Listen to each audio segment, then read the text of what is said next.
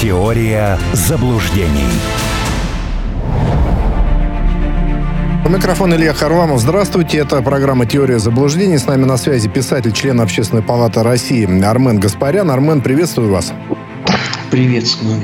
Телефон прямого эфира, напомню, плюс 7495-9595-91,2. Звоните, если, если есть какие-то вопросы, можно написать. WhatsApp плюс 7968-766-3311, либо же воспользоваться приложением «Радио Спутник», телеграм-каналом с таким же названием, ну и смотрите трансляции в прямом, прямых эфиров в социальных сетях.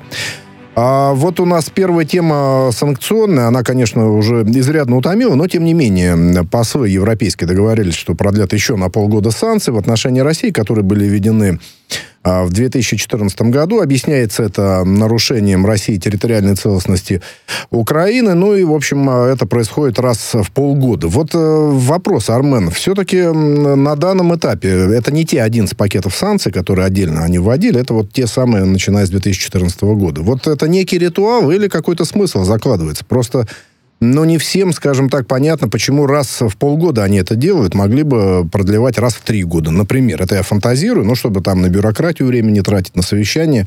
Или же они оставляют вот эти полугодовые коридоры возможностей? Ну, я думаю, там просто в сопроводительных документах было сказано, что раз в полгода надо рассматривать этот вопрос, ну вот они э, этим и занимаются. Правда, для меня э, загадка зачем.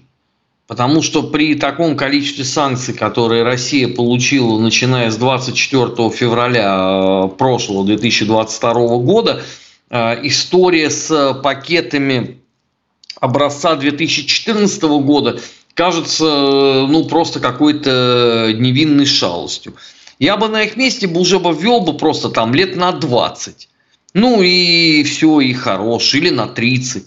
Ну, потому что понятно, что даже если условно э, до конца года закончится горячая фаза э, кризиса на Украине, эти все санкции никуда не денутся. Ну, их вводили э, совсем не для того, чтобы потом снять, и кроме того, это же санкции двойного назначения. То есть они же не только против России, они же еще помогают отличнейшим образом деиндустриализировать Европу. А когда вы столько сил в это вкладываете, ну, естественно, что это надо доводить до конца. Еще же не все предприятия из той же Германии куда-то делись. Там еще есть где разгуляться. Вот до этого э, момента все это происходить и будет. Собственно, э, интереса в России к этим санкциям уже нет никакого. Э, элемент э, новизны давным-давно э, пропал. Это относится и к санкциям образца 2014 года, и к санкциям образца 2022 года, и с санкциям образца 2023 года. Даже там самый яркий пример. Вот, по-моему, на прошлой неделе там Канада список расширяла санкционный, и Великобритания – подавляющее большинство российских СМИ об этом даже не стало писать. Ну, просто это никому не интересно. Все уже давным-давно сбились э, со счета э, в этих санкционных пакетах. Поэтому пускай уже э, изменят уставные эти документы, пакеты и сразу там до 2050 года – Писали, ну, о, Тинь, писали о Тинькове, которого, наоборот, Британия вывела из санкционных списков. В основном об этом мы говорили. Слушайте, с британскими санкционными списками э, какая-то дичь вообще происходит. А, Красовского туда дважды занесли. И на прошлой неделе исключили. А, я внесен э, в британские санкционные списки в марте э, прошлого года. При этом сайт по отслеживанию санкций утверждает, что меня второй раз внесли. Они там в мае этого. Поправляют эти ошибки. Они писали о том, что мы второе внесение удаляем, чтобы было однократно внесен. Ну, я не понимаю смысл. Ну, и так уже внесли, все, и хорош. Да, ну, даже, даже вот если гипотетически допустить, да, завтра все закончится – снимут эти санкционные списки, э, перестанет быть э, русофобия, вот такой вот главенствующей линии поведения для европейского истеблишмента. Но я, например, туда не поеду. Ни при каких обстоятельствах. Потому что я буду помнить э, обо всем том, что происходило с 2022 года, с февраля. Поэтому, повторяю, это смысл никакого нет. Вот, а... Если там процедуру условно продления на год, ну так опять же, ну сделайте уже на следующие там 50 лет и успокойтесь. Ну, кстати говоря, весь опыт, э, еще советский, как раз свидетельствует о том, что принимали легко санкции. После революции это начинали делать, потом во время Холодной войны, ну и Афганистан. Но отменяли их, конечно, с большим скрипом, и действовали они десятилетиями. А вот хотелось бы э, вот что понять. Во-первых, вот одиннадцатый пакет и десятый тоже был посвящен э, тому, что вот эти дырки, которые возникли по с точки зрения европейских функционеров, как-то блокировать, да, ну, дырки экономические, там, по поставкам товаров, в том числе двойного назначения. Это с одной стороны, вот насколько им это удастся сделать и, э, собственно, какие механизмы они будут применять, потому что там о третьих странах идет речь, о влиянии на третьи страны. Ну и вот э, хотелось бы понять все-таки в долгосрочной или в среднесрочной перспективе, каковы оценки влияния этих санкций, потому что есть э, заявление Владимира Путина о том, что в среднесрочной перспективе могут, э, могут они оказать э, негативное влияние. Но разные эксперты говорят о том, что мы еще как бы не все хлебнули, связанные с санкциями, с одной стороны. С другой стороны, вроде бы уже все, что могли, ввели, и экономика адаптировалась. Вот как бы взвешенно, объективно взглянуть на этот механизм сейчас? Да подавляющее большинство людей даже на самом деле не подозревает, о том, как эти санкции реализуются на, на практике. Потому что я с превеликим э, удивлением э, узнал, например, что некоторые игрушки входят в санкционные пакеты. Игрушки. Лего, да, Лего, по-моему. Лего популярный такой конструктор, по-моему, а, э, да, что-то там такое с ним связанное было. Очень забавная история, кстати. Ну, если тебе вот он не нужен, условно, да, ты и знать э, не будешь о том, э, что на самом деле с этим происходит. Конечно, еще какой-то негатив обязательно будет, но это ведь улица с двусторонним движением. Потому что, ну, что греха таить, наши же, когда куда-то э, приезжают, мы же закупаемся-то, ну, вот это так исторически получилось, просто так не в себя. Ну, а теперь этого не будет. И это же тоже э, колоссальные сложности для э, производителей и для бизнеса, потому что они уже привыкли э, за эти годы к тому, что есть э, достаточно большая, серьезная часть рынка, который называется Россия. Если Россия от этого отказывается публично, да, ну, то есть, вернее, как вы, вы делаете так, чтобы Россия от этого отказалась, ну, свято место пуст не бывает. Понятно, что э, есть понятие серого импорта, я, конечно, поражаюсь вообще, э, с какой виртуозностью это работает. То есть, вот все-таки э, советская традиция, она вот э, крепка и незыблема. Поэтому э, это ничего не дает, по большому счету. Да, возникают сложности, да, есть там э, неприятные моменты, но Запад в том числе сам себя этим наказывает. Потому что, когда же это все закончится, э, значительная часть людей не вернется э, к тому, что было. Потому что у всех э, будет память. Это, знаете, по большому счету, как э, получилось с Э, Великой Отечественной войной. То есть вот она закончилась, да, через 10 лет уже сборные по футболу сыграли в ФРГ и э, Советского Союза, казалось бы, да, то есть вот какие-то шаги такие к пониманию э, изменившихся реалий и так далее, и так далее. Но ведь и, извините, и в конце 80-х были люди, которых, вот для которых Германия просто не существовала. Вот вообще. А вот это, это память о том, что произошло. Это очень серьезно. А здесь будет э, просто похлеще, потому что подавляющее большинство населения Советского Союза в годы Великой Отечественной войны, то есть знало о совершенных преступлениях немцев, да, но не подозревало э, степени системности этого всего. А в нашем случае, да, вот это понятие э, расчеловечивание происходит прямо в прямом эфире. Ну, когда самое ласковое, что ты о себе, ну, то есть не о себе, да, а ты о русских людях самое ласковое слышишь, что вы barbarians, то есть варвары, а все остальное это еще хлеще. Ну, согласитесь, да, э, на таком фундаменте очень сложно будет э, ожидать э, проявления некой доброты. Ну да, варвар это мягкое, еще, мягкое определение. Тут какие-то исторические аллюзии изящные могут у кого-то возникнуть. Действительно. А следующая тема вот какая. Завтра открывается в Санкт-Петербурге форум Россия и Африка. Ну и вот обратили внимание на цифры. Цифры, они опубликованы на официальном а, сайте саммита, что посетят э, северную, как ее принято называть, столицу 17 глав африканских государств, тогда как в 2019 году, до пандемии, их было 45. А в целом же были на саммите представители всех 54 африканских стран. Есть комментарий Дмитрия Пескова о том, что сокращение числа гостей среди, э, из числа лидеров, э, прошу прощения за тавтологию, связано с их рабочими планами, ну и, кроме того, с давлением западных стран, на США и Франции в частности. Вот э, хотелось бы о саммите, да, все-таки о его значении, и э, вот это давление, оно как выглядит на самом деле, да, это политическое, дипломатическое политическое давление, экономическое, какие-то могут быть угрозы военного характера. Вот что это? Ну, это, как правило, весь спектр услуг. Кому-то говорят, вот если вы как бы на путях к демократии, к цивилизации, вы давайте вот вместе с нами в этом участвуйте.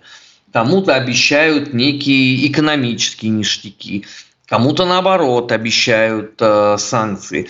Здесь же любопытно э, то обстоятельство, что э, на протяжении очень многих лет Африка вообще не интересовала там никого. В принципе. Ну, это даже доходило там до смешного, там где-то выборы, но вот э, в западных э, медиа об этом вообще не сообщалось зачастую. То есть, ну, как бы есть там что-то такое и есть. Интерес возник после проявления интереса со стороны э, России как правоприемницы Советского Союза. И тут же все оживление в рядах. Уже Франция там что-то заговорила по поводу вот колонии, исторически вместе, туда-сюда, хотя еще не так давно их это вообще не парило. Ни в каком вообще виде. Э, соответственно, Соединенным Штатам экстренно нужно и Здесь же тоже понятно, уже объявили, что э, БРИКС готовится объявить о создании новой валюты. Угу. А это ущербно для доллара. Соответственно, сейчас э, будет полный букет всего. Но не случайно же Вика Нуланд, заместитель госсекретаря Соединенных Штатов, сейчас э, отправится или уже она там э, в Южноафриканскую республику, повезет печеньки.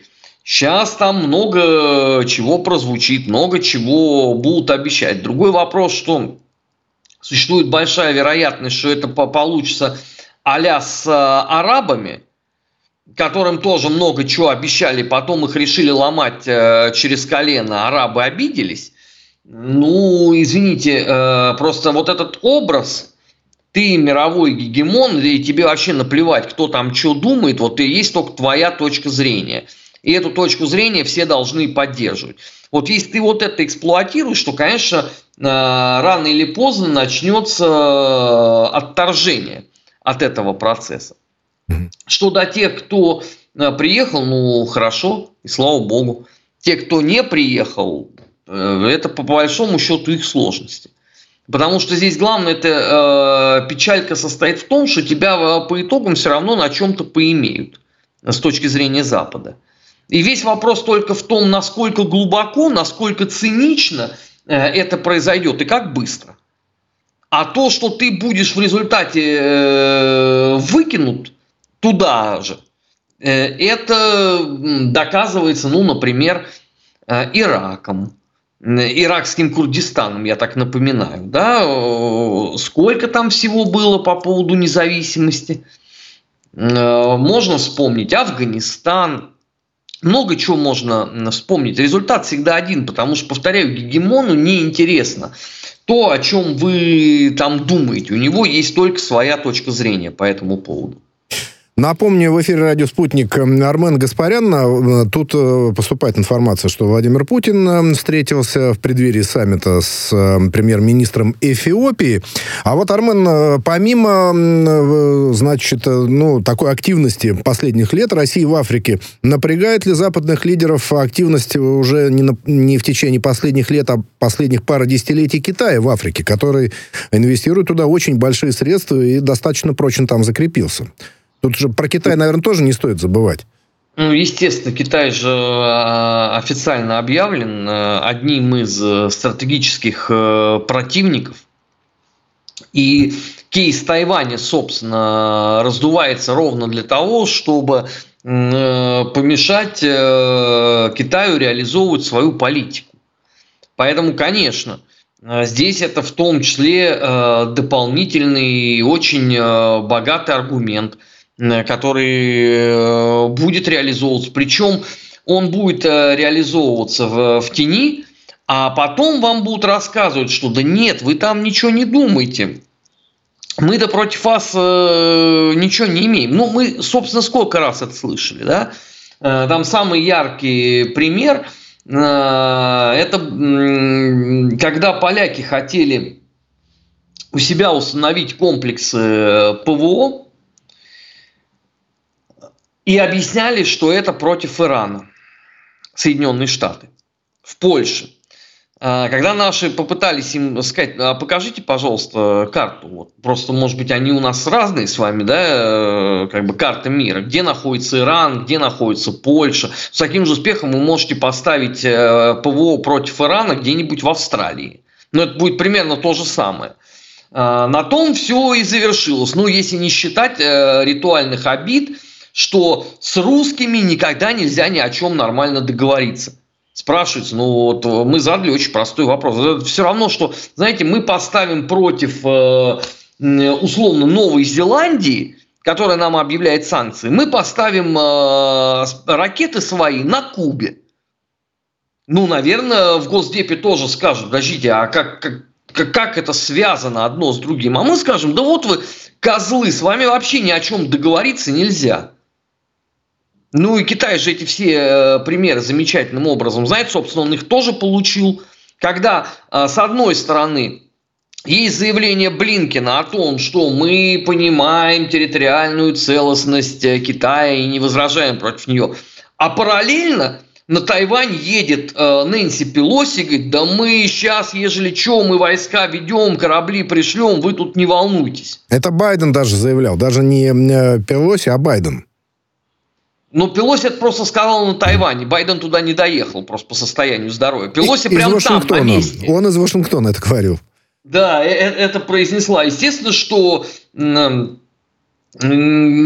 естественно, в Пекине это все видят и делают э, соответствующие выводы. А вот у нас еще какая тема, на сей раз связанная с БРИКС. Э, достаточно такая забавная история. Эммануэль Макрон э, попросился на саммит, который в ЮАР пройдет э, в августе, вот приехать, как-то поучаствовать. Есть комментарии официального представителя МИДа российского Марии Захаровой. Она а, дословно сказала следующее. К сожалению, мне кажется, Франции нечего предложить этому объединению. Ну и тут, конечно, и конспирология сейчас а, бурным цветом расцвела, и различные политологические оценки, зачем это нужно Макрону и, и, или там Западу, а, так сказать, Макрон в данном случае гонец, представители. В общем, пишут даже, вот я читаю тут э, разных а может быть, самодеятельных политологов о том, что вхождение прозападных стран в БРИКС э, снизило бы роль э, в, этом, в этой группе стран России и Китая, что элитам западным очень выгодно. А вот стоит ли так вопрос о том, что Франция или какая-то западная страна в целом в БРИКС может войти? И вообще, для чего это все Макрону? Ну, этот вопрос э, никогда вообще не стоял, если быть точным. Э, больше того, много лет э, были такие презрительные намеки, дескать, что это за БРИКС, э, ненужный абсолютно никакой формат, э, ерунда какая-то и так далее, и так далее. А, просто после э, событий в прошлом году, когда э, разваленная в клочья русская экономика, доллар за 200, и вот эта вся, вся дичь в исполнении старперов из э, Демпартии не сработали, а стал развиваться в том числе формат БРИКС, то, как известно, если ты не можешь что-то развалить, возглавь. Но вот из этой доктрины Макрон, видимо, и исходит. Хотя для меня вообще большая загадка, что им это вдруг э, понадобилось. Ну, если это все несерьезно, э, ничего не дает, так и стойте в стороне и читайте журнал «Мурзилка». А тут вы, не делая паузы, туда полезли. Плюс к тому, да, как это будет корреспондироваться с заявлениями Макрона по поводу России? Вот он как это себе представляет? Вот, вот э, идет саммит БРИКС, да, вот за столом сидит Си Цзиньпин, сидит Владимир Владимирович и сидит Макрон, который продолжает пороть ровно ту же самую околесицу, а никакой другой у него нету. Зачем это надо? Ну, ты скатайся э, в Вашингтон, там э, побеседуешь. Заодно э, там тебе будет о чем поговорить, почему у тебя опять тарифы на электроэнергию на 10% выросли. А это же очень удобно, да? Э, когда у тебя есть сложность, которую нельзя решить, то надо э, публично поменять приоритеты. Вот, э, когда тебе зададут вопрос, а что с тарифами, ты скажешь, ну, слушайте, мне сейчас некогда, видите, я тут БРИКС э, разруливаю, это очень важная повестка. А цены на энергоносители это так, ерунда, дело житейское, потом как-нибудь, если снег не пойдет. Поскольку э, европейская политика э, скукожилась очень сильно, да, и превратилась не в политику как таковую, да, а в некую каденцию менеджеров, то вопросов задавать им уже никто не хочет. Потому что если бы избиратель условно был бы способен сейчас формулировать свои политические запросы, я думаю, что у партии зеленых и у подонков Женевского болота и серии социал-демократическая партия Германии было бы, наверное, много вопросов. Правда? А судя по социологии, нет. Социология, как и статистика, дама с характером, что называется. У нас минутка до перерыва небольшого. Давайте ответим слушателю. Он не подписался. Вот он что пишет, цитирую. «Почему власти сложилось впечатление, что можно с Западом договориться? Хотя у народа совсем другое мнение и действовать нужно куда жестче». Конец цитат. Это наш слушатель пишет. А какое у народа мнение? Э, и как жестче надо действовать? Как именно? Ну, Игорь, я не могу Илья, вам... Илья. Извините. А, Илья, господи, что же у меня... Ну, я, я четвертый да, раз уже это Придется делаю. брать э, псевдоним такой, да. Да, про, простите. Нет, ничего страшного, ничего страшного. Четвертый эфир одно и то же. Э, я не могу просто произнести то, что мне говорят э, зрители, слушатели, люди, которые меня встречают на улице. Потому что к вам придет Роскомнадзор сразу. Угу. Эти пожелания, что надо сделать, они лежат в плоскости некоторых статей из э, пакета закона э, Ирины Яровой. Поэтому, ну, каждый может додумать самостоятельно, какие же есть все-таки пожелания по этому поводу. Вот у нас впереди несколько минут на додумывание. Мы делаем небольшую паузу. Не переключайтесь. В эфире «Радио Спутник» писатель, член общественной палаты Армен Гаспарян. Теория заблуждений.